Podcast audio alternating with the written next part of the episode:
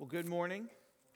Uh, welcome to church today. Uh, I, I, figured I would start out our, our time together this morning by asking a, uh, a very uh, Christmas holiday season question.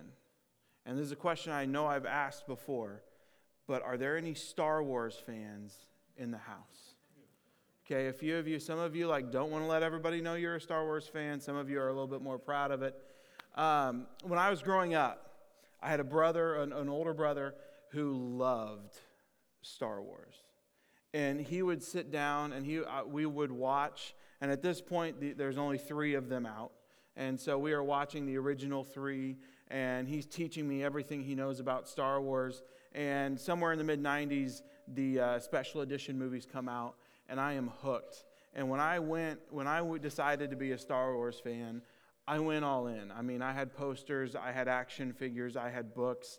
Uh, I slowly released this information to my wife over a course of time because I didn't want her to look at me weird. But I, I know weird, I know random weird things that most of, like most of the average fans don't know. Uh, you know, some of you may be very familiar with this thing in the movie called an X-wing fighter, but did you also know that there's a B-wing and an A-wing fighter as well? Did you know that there's an AT-AT walker, but also an AT-ST walker? Did you know that the weird looking guy that sits next to Lando Calrissian, who's flying in the Millennium Falcon that destroys the second Death Star uh, as they rush out before it explodes, his name is Nien Nunb? All right, so these are the weird random facts that I know that my wife still is learning slowly about me. But Star Wars taught me something else. They taught, it, it taught me the importance of music in a movie. All right, and, and this morning I'm, I'm going to I'm gonna show you an example of this that kind of plays into uh, our theme for this Christmas, this Christmas season. So I want to show you uh, uh, the, this clip from the end of the very first, uh, Star, very first released Star Wars film, Episode 4, New Hope. And this is the throne room scene at the very end as it appeared in the movie.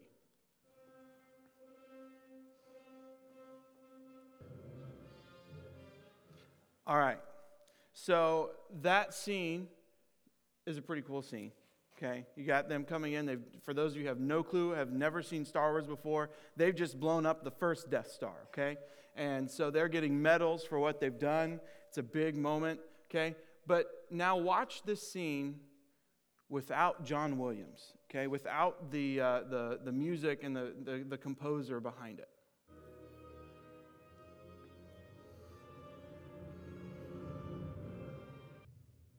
Feels a little bit different, doesn't it? It's not the same. Music does something to us. It, it, it, reaches down. It, it, it's like salt. It's like what salt does to food, if you kind of think of it that way. Salt brings out the flavors that are in food. Uh, when you put it on it and you, you, you, you eat something, it, it tastes different when you put salt on it because salt really does bring out the flavor. Music does that to us. It's, it's why we worship with music because music kind of digs deep down and it pulls out. We have feelings and we have these emotions that are there. Um, you know, the, the actors that were in that scene filmed that without music. Okay, so it, it's, it's possible what, the, the, what they're experiencing in that moment is there, but music does something. It reaches down and it pulls out those feelings and those emotions and it brings it to the forefront. And that's why we use music when we worship. That's why we listen to music uh, when we drive our car. That's why you think about all of the holidays that we celebrate why is Christmas one of the ones that we, that we get so just emotionally ready for? It's because the music. There's not another holiday that has music like Christmas does. And so, this music, uh, it, it, brings things, uh, feelings, emotions, thoughts out of us that we don't, we don't, uh, we don't feel unless that, that music is there. And so, during this Christmas season, we've been, we've been considering songs that are in Scripture about Christmas. And they do the same thing. They add an element to the Christmas story that's, that, we, that we know about, we think about maybe, but it's, it stays in the subconscious. We, we're, we're focused on the nativity scene and we're focused on the, the, the idea of Mary and Joseph traveling to Bethlehem and, and having no room for them in the inn and, and giving birth to Jesus in a manger and the shepherds coming to visit and the wise men coming to visit. And, and that's kind of what we think about when we think about Christmas. But these songs that we've been looking at over the last few weeks, they have been adding or, or, pulling out these themes that are behind the Christmas story that add so much to our experience of it. Week one, we talked, uh, we, we looked at Psalm 89. It was a psalmist song. Uh, we found out that Christmas is a reminder to you that God is going to be faithful in his promises. Christmas is a story about God's faithfulness. The Christmas story didn't just start in Matthew, Mark, Luke, and John. It started so much earlier than that. It started at the very beginning of Scripture, it started in Genesis 3 when man fell. And so God it made promises to people, and God came through, and God is faithful. Week two, we looked at Mary's song. Mary's song, we found a, uh, a teenage girl who is, who is unwed, who is found to be a child. We found out through her song that Christmas is the beginning of the world being turned right side up. God is about bringing uh, his kingdom into the world, and his kingdom looks so much different than ours. And it started, it started with an angel's call to Mary. And, and, and so God is bringing this upside down kingdom into the world. And then last week, Pastor Chip shared with us Zechariah's song. And in Zechariah's song, we found out that Christmas means to stir within us unrestrained joy. All right, who went home and watched the movie That Thing You Do last week after Chip showed it? All right? No, I think somebody did. I just don't think they wanted to raise their hand. That, that, the, that, that image of those, those teenagers running into that store is exactly, is exactly the type of joy. But the thing is, we don't need to confuse joy with, with the, the cheap knockoff, which is momentary happiness, right? That's what, that's what we tend to do. That's what the holidays tend to bring out from us this momentary sense of, oh, yeah, this is great for now. And then it kind of just fades away. Joy, joy and unrestrained joy, it's something that carries on. It goes, it's there in the good times, it's there in the bad times, it's there in the, in the, the mundane times. And Zechariah's song brings that out of us. And then today we're going to look at another song. We're going to look at uh, a song that's well known. It's the shortest song uh, uh, that we're going to look at, um, but it's the angel song. And this is found in Luke chapter 2. We're going to start in verse 8 and go through 20. Um, but this song has elements in it that help us to really think about the Christmas story in a different way and really to get uh, some, some uh, theological meaning from the Christmas story. So today I'm going to start, uh, we're, going we're to start in verse 8. And there were shepherds living out in their fields nearby, keeping watch over their flocks at night. Now, this is picking up just after Luke's um, uh, Luke's uh, telling us that, that Jesus has been born. And so, nearby, nearby in Bethlehem, out in the fields, there's shepherds watching their flocks. And in this, in this part, uh, we, we meet the audience, we meet the intended hearers of our song today, and that is the shepherds. Now, the shepherds, this is you can get into a lot of with the shepherds, and I, am going to keep this brief because that's not the point of, of what we're doing, but we got to know a little bit. We got to be reminded a little bit about who the shepherds are this morning. And this morning, we, we, uh, we want to focus on the fact that the shepherds, shepherding was once a very honorable profession. And when you look back at the heroes of the Old Testament, a lot of them were shepherds at one point in time. Abraham was a shepherd, Moses was a shepherd, King David was a shepherd. And for the longest time, being a shepherd meant that you had, uh, you had value because you had, uh, you had cattle, you had livestock, you were, um, you were protecting something that gave you something. And, and so it was a big deal. Fast forward to uh, the first century, not so much of a big deal anymore. People are not uh, excited about shepherds. People are not, um, people are not um, teaching their children to be, grow up and become shepherds. Uh, society has changed. Uh, all of a sudden, uh, what, what, what used to be the, the, the currency of the day, having, having cattle, having food, having, um, having a, a, larger family, having all these things that would bring value into your life, those are no longer necessarily the focus. Now the focus is on money, and the focus is on um, land and the focus is on a, lot of other things that shepherds tend to get in the way of. Shepherds are still a nomadic group. They are, they are kind of moving their flocks from here to there and kind of shifting around. Sheep are hard on the land, they, they eat the grass down to the surface. Um, you, can, you can tell where, where sheep have been. People who owned land didn't want sheep to be on their land. And so the shepherds were kind of despised. We, we learned from the, the passage that they were living out in their, in their field. We learned that they were um, uh, staying out there overnight between the season, between the months of about April and November. Shepherds would live in the field with their sheep all the time because the, the weather allowed them to do so. And so they just lived a different type of life. And guess what? When you're with sheep the entire time and maybe one or two other human beings, you probably become a little bit socially awkward. You probably become a little bit uh, smelly and gross because you're not bathing on a regular basis. You're also not able to go to the temple like you should. And so the shepherds, um, guess what? If you, were, if you were robbed in the first century and a shepherd was the only person who witnessed this event, you were just out of luck because shepherds, their word wasn't even acceptable in court. These are shepherds. They are, they are looked down upon. They're the low of society. When you, when you hear the story of Mary, we often talk about the fact that, that she was so young. She was a woman. She was uh, unwed. We put her in a low, low standard. There's a lower standard than even that, and that's the shepherds. People want, want them to stay out in their field, they want them to stay away from them, and that's the audience of the song this morning. And what, what, we, what we probably can determine from, from verse 8 is that they are at night, probably laying in front of their sheepfold. They bring all their sheep in at night, they put them in, in a pen that they call a fold, and they lay in front of the, the fold to keep the sheep in and to keep anything else out. And that's how they spend their night. Shepherds should, the idea that shepherds uh, were, were involved in this story, should bring a smile to our face.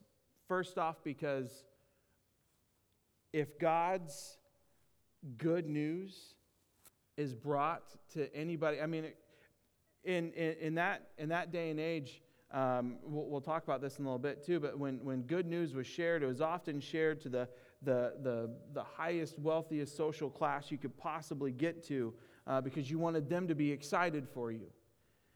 God is stepping in and in, in, in a way that only, that only makes sense to God in this moment. He shows up to shepherds, the lowest of the low. And some of us this morning uh, may or may, may be sitting here and we don't have a ton of self confidence. We don't have, uh, things have maybe been going our way. We feel like we're pretty low. And so the Christmas message, the Christmas story, God is breaking into the world and He's telling us. And that's pretty cool. But it should also weigh on us in, in, in a heavy way. God took priority and told shepherds about his good news. Each and every one of us have people who are shepherds in our life. It might be a coworker, it might be an adult child, it might be um, a neighbor, it might be um, a classmate, it could be anybody. Who in, who in your life right now that you know of, that you interact with on a regular basis, just annoys you to no end? Who frustrates you? Who, when they come in, you go the other way? The good news is meant for those people. And we, as, as Christ's body here on earth, we're supposed to go take the good news to them. And so the Christmas story is a reminder to us that we are an evangelistic people. We are meant to take the good news to the shepherds of the world. Some of us are the shepherds. Some of us are the, the messengers to those shepherds in our life, the lowest of the low.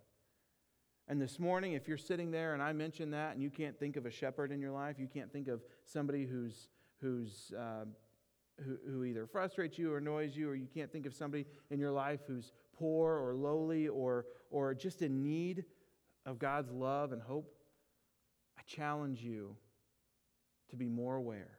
And I challenge you to have your eyes open. I challenge you to pray that, that you would see the world with God's eyes because God saw the shepherds that night. He was very aware of where they were and he went to them.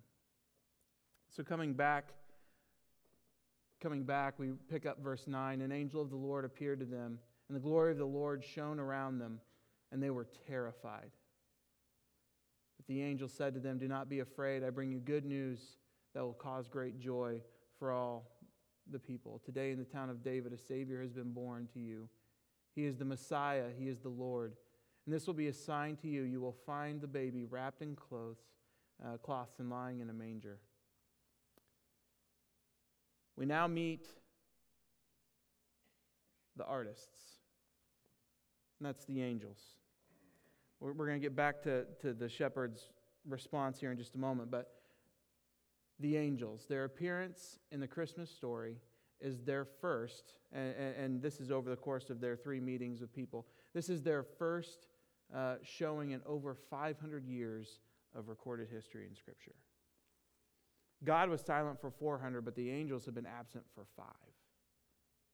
And now all of a sudden, they're here. And they're showing up to people who don't necessarily, who, who you wouldn't guess that they would be showing up to. They're showing up to uh, the elderly priest in the temple. They're showing up to the, the teenage uh, to the teenage girl. They're showing up to the shepherds out in the countryside. When angels show up, they show up. Uh, they show up in a specific way. There's an appearance. There's fear. There's comfort. There's a message, and then there's a sign. And if you look at each one of the angel interactions throughout the story of the, the Christmas story in Luke, you're going to find this pattern. The angel shows up, the people freak out, the angel comforts them, he gives them a message, and then he backs up what he says with a sign that they can, that they can watch or see happen and then believe. The angels play such a large role in this story. The shepherds, when the angel arrives, are terrified. Um, when, uh, when I was a, a, freshman in college and I, I, had just started my, my time at Southern Nazarene University, it's in Bethany, Oklahoma, uh, and uh, you know, you're learning little things uh, about the place, the, the local things, the things that people um, the, the, the, the locals do on a regular basis, and they like get to like bring you along. You're learning culture, all this stuff. Uh, I grew up in, in Iowa, which is very different from Oklahoma, but in, uh, in, Bethany, there's a lake. It's called Lake Overholser. And my first week at SNU, I learned that Lake Overholser also has a different name Lake Holdercloser.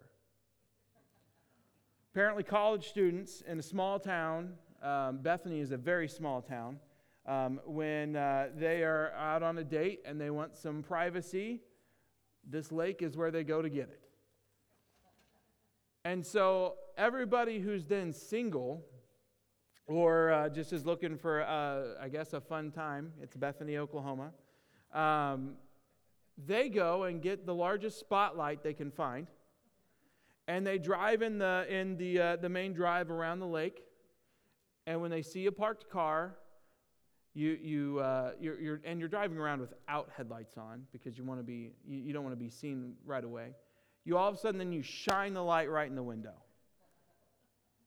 I did it one time, one time as a freshman in college, and whoever it was was freaked out. They jumped. You could see uh, like like the door fly open, and then all of a sudden I'm just telling the person that's driving the car, like, you probably want to go. Here they come, here they come, here they come. They, they, were, they were freaked out. You could hear a scream. It was just this like startling moment. And when the angels show up, they're, they're, they're showing up and, and, and they've, got this, they've got this aura about them, but in, and, and in this particular moment, First off, they're in the dark, they're in the dead of night. They're in a, I mean, this is not a, this is not a residential place in the 20, uh, 21st century here. Uh, this, is a, this is a place that uh, the only light that comes into this place at night is by a campfire. And all of a sudden, this angel shows up and is standing in the middle of these shepherds who have no clue it's coming, and it shows up in God's glory. Now, this is significant. God's glory, th- this part of this story here, this is significant. We shouldn't miss it. Uh, the last time that somebody came into contact with God's glory in Scripture was Moses. And Moses' face glowed for days because he, he saw the edge of God's back. Because God wouldn't, he asked to see God's full glory. God said, You wouldn't survive it. I just want to, I'm going to hide you here in this rock. I'm going to pass by, and I'm going to allow you to see the very back edge of me. And when, and when Moses sees that, he glows. And so much, he goes down the mountain and it just freaks people out so much that Moses has to wear a veil to cover his face because the people I think he's like radioactive and he's, he's, he, uh, he, he's just, he's scaring people by this, this essence that, and this is, this is what God's glory does to people. And for the longest time, sin would be killed on the spot when God's glory shows up. And for the, for the first time since Genesis 1 and 2, God's glory shows up amongst people who are, who are, who are lowly people who have probably not gone through all the ritual uh, purity cleansing uh, traditions of their people, and they should have died right there. But for whatever reason, they are allowed to just witness this, this awesome glory of God that this angel is bringing. And this tells us, too, that this angel, uh, he wasn't waiting off somewhere. We're never told who he is. It's a, probably a, a decent guess that this is Gabriel because he's the angel that's appeared in the story the other two times as well. But he's not sitting off waiting somewhere. You're glowing because you were with God. And this angel appears to these shepherds, and it's like God said, Okay, now's the time, go get him. And the angel shows up and he's, he's glowing from being in God's presence. And these shepherds are terrified. But he comes at them with the message of do not be afraid. Sometimes God shows up in our life and it terrifies us. And our first response is fear. This wasn't how I pictured it going. This wasn't uh, how I, I picture God's interaction with me going. I was not expecting this news. I wasn't expecting this to happen to me. And our, our immediate response is, is fear. But we learn from the angels, the artists of this story, this song, that God is not, not about fear. God is about comfort. God is about calming. God is, God's presence should be something that's that's glorified in worship, not something that's, that's, that we should be afraid of. When God shows up in our life, when God shows up uh, in the lives of the people that we love and we care about, that's something that we should rejoice. That's something that, that we, shouldn't, uh, we shouldn't hold back. We shouldn't say, oh, you know, God, God really wants me to do this, but I don't know if I can. We should hear God. We should see God. We should understand that God is doing something and we should rejoice and celebrate. And the angels teach us that. The other thing uh, that the angel, this, this part of the story teaches us, is that the gospel breaks through the mundane. What I mean by that is, uh, you know, uh, like, I, like we've said, being a shepherd, there's nothing special about being a shepherd. You know, um, you think about some of the some of the most, I don't know, boring things you can you can think of, and, and, and boring is different for everybody. I know, I get it. Um, but let me say, there's, there's bird watchers, right, Jordan Braun? There's bird watchers. There's not sheep watchers, right? There's no, there's no club for people that just want to get around and go watch sheep out in a field. It's boring. It's mundane. They did the same thing every day. And God interrupts the mundane with the gospel, the good news that's for everybody. And he shows up and he breaks up the monotony. And these, these shepherds are never the same again. They find joy in what they do, they celebrate the God who appeared to them. And today, there's some of us that are walking around that know the good news, that are living a, in a season of monotony. We are just bored. We're tired. We go, just go through day after day after day. And we're walking around with no real joy or, or happiness. There, we should be the most, we, especially at Christmas time, but all year round, we should be a people of joy. And there's some people who walk around and it, man, it looks like it just rained on their wedding day, you know? And they're, they, they don't live like they're people of hope. They don't live like God has transformed them into a new creation. They don't. And this morning, if you found yourself saying, man,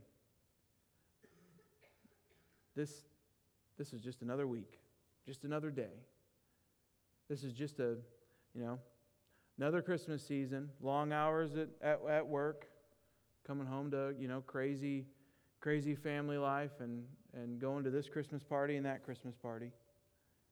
If that's you and that, you're here this morning you're thinking, man, my days have all started to look the same.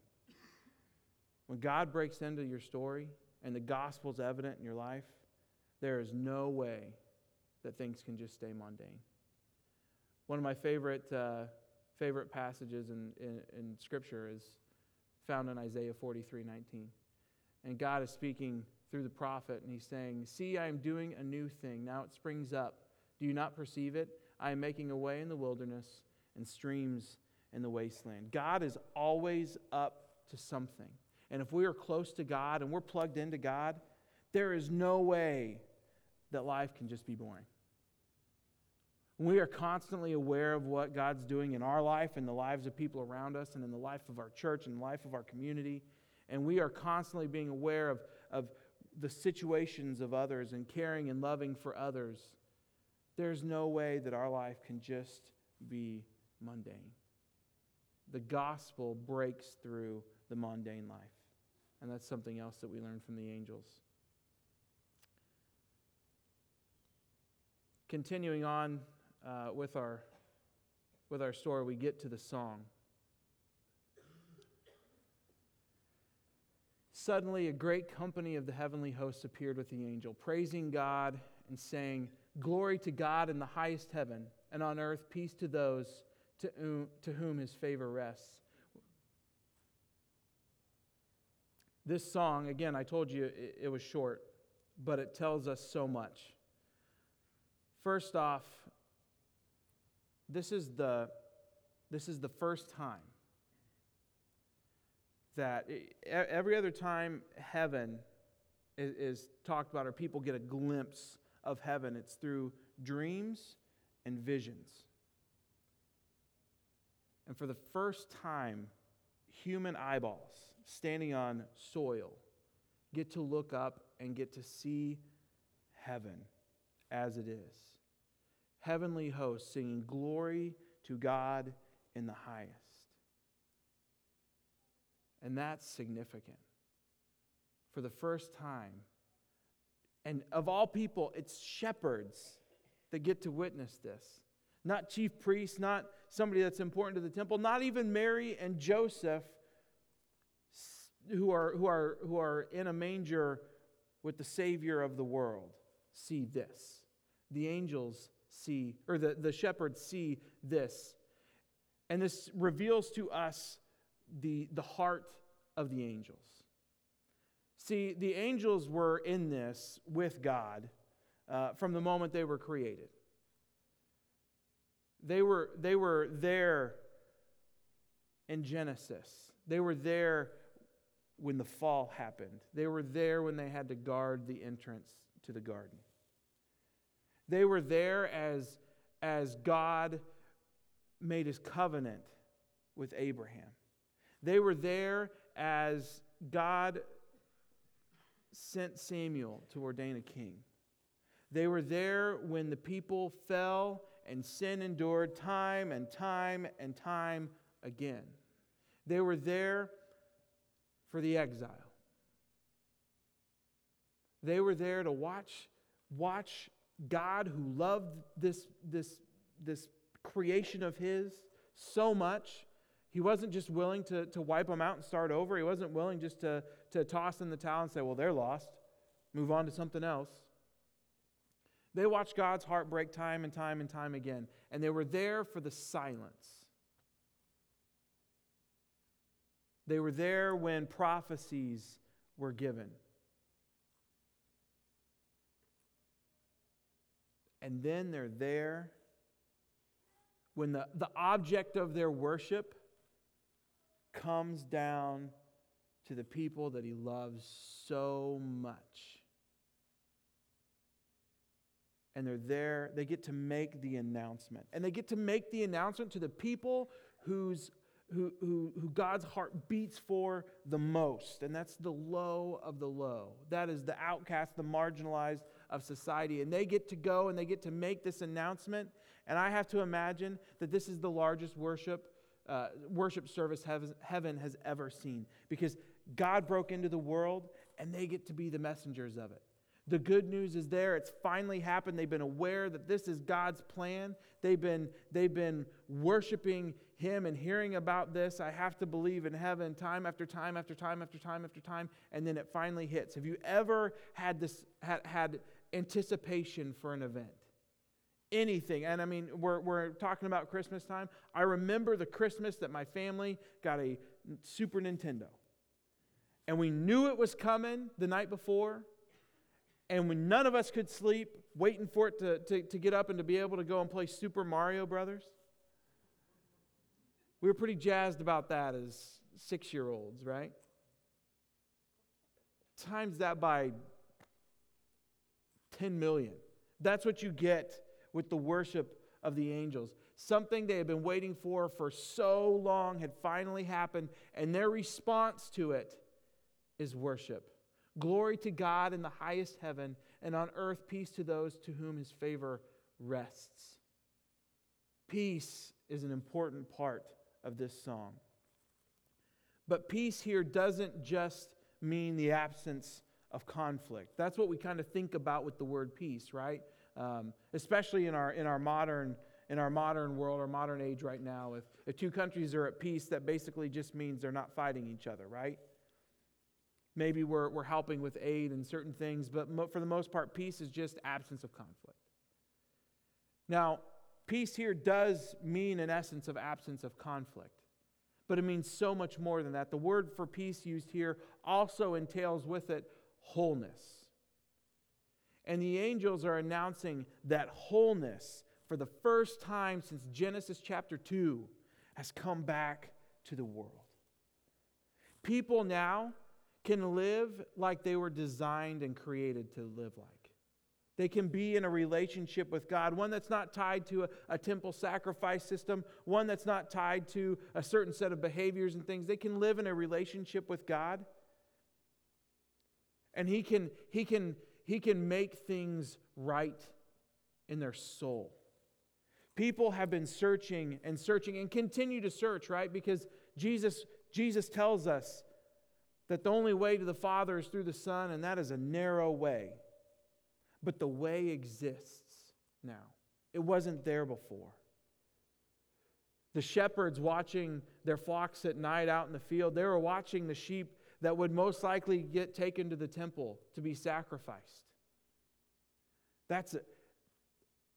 To them, hearing this, that has got to be, that has just got to be a, a mind blowing idea and statement. No longer, no longer do they have to sacrifice to cover up their sin, not forgive it, not find complete uh, fulfillment. Now Jesus is here with them. And a way has been provided that has not been there since the beginning. And the angels are here announcing this. They know it full well. They know what they're announcing, they know the significance of it. And the shepherds are the ones that get to turn around and, and respond to this good news. Peace means, if I can get to it,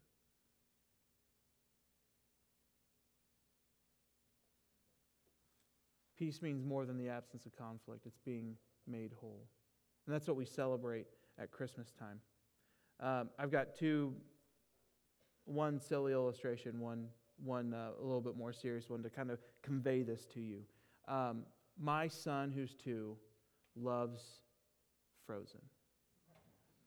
He loves, he loves uh, Anna and Elsa. He loves Kristoff and Sven. He really loves Olaf.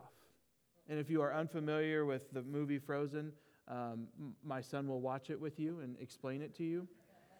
Um, but there's this scene in the first Frozen movie with Olaf.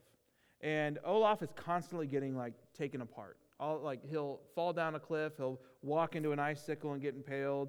Um, people just pick up his head and throw it around and like do weird things. That's just kind of his character.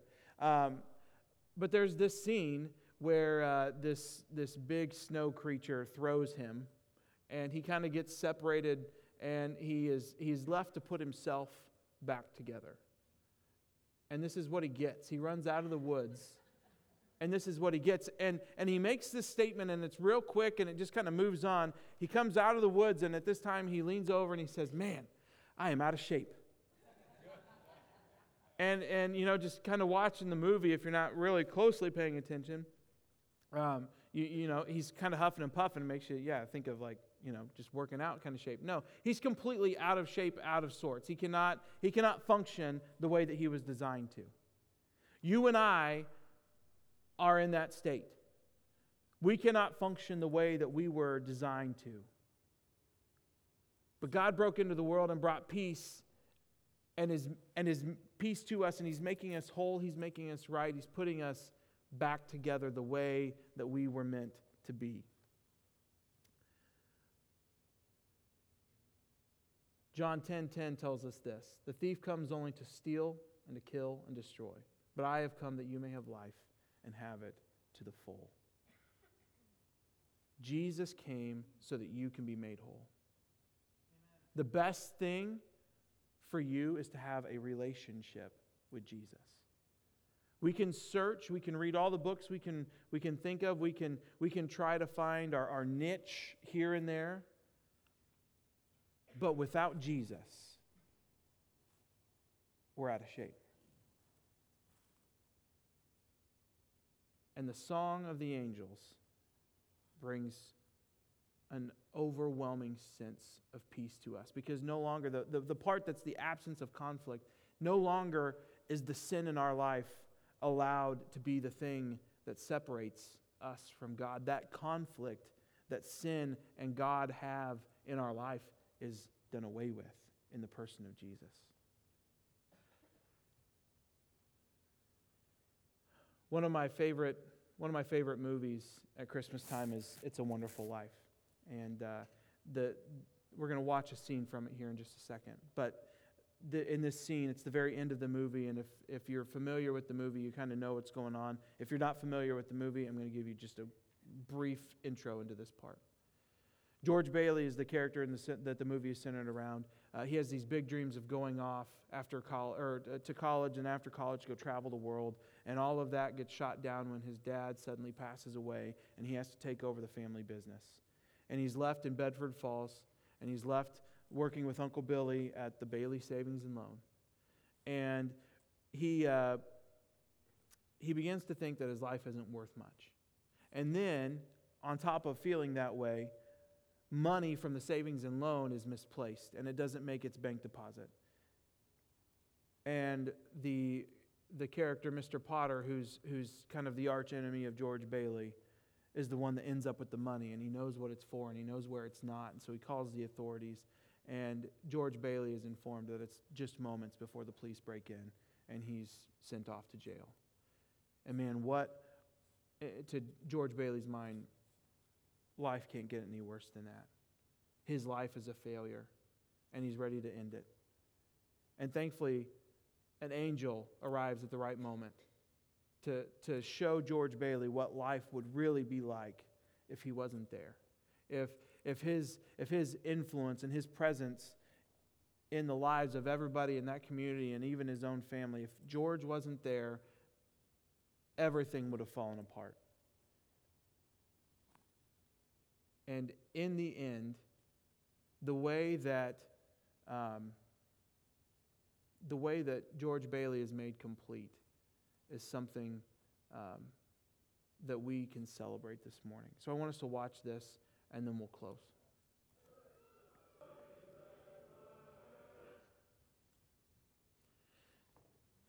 In that, in that scene, we're George Bailey, and God is the people of Bedford Falls who show up to pay our debt.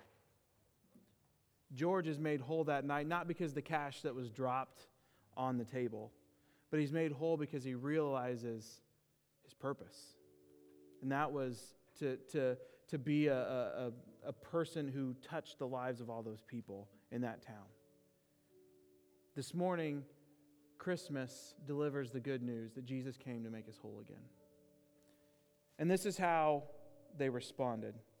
They hurried off and they found Mary and Joseph and the baby who were lying in the manger. When they had seen him, they spread the word concerning that he had been to, uh, what had been told them about this child.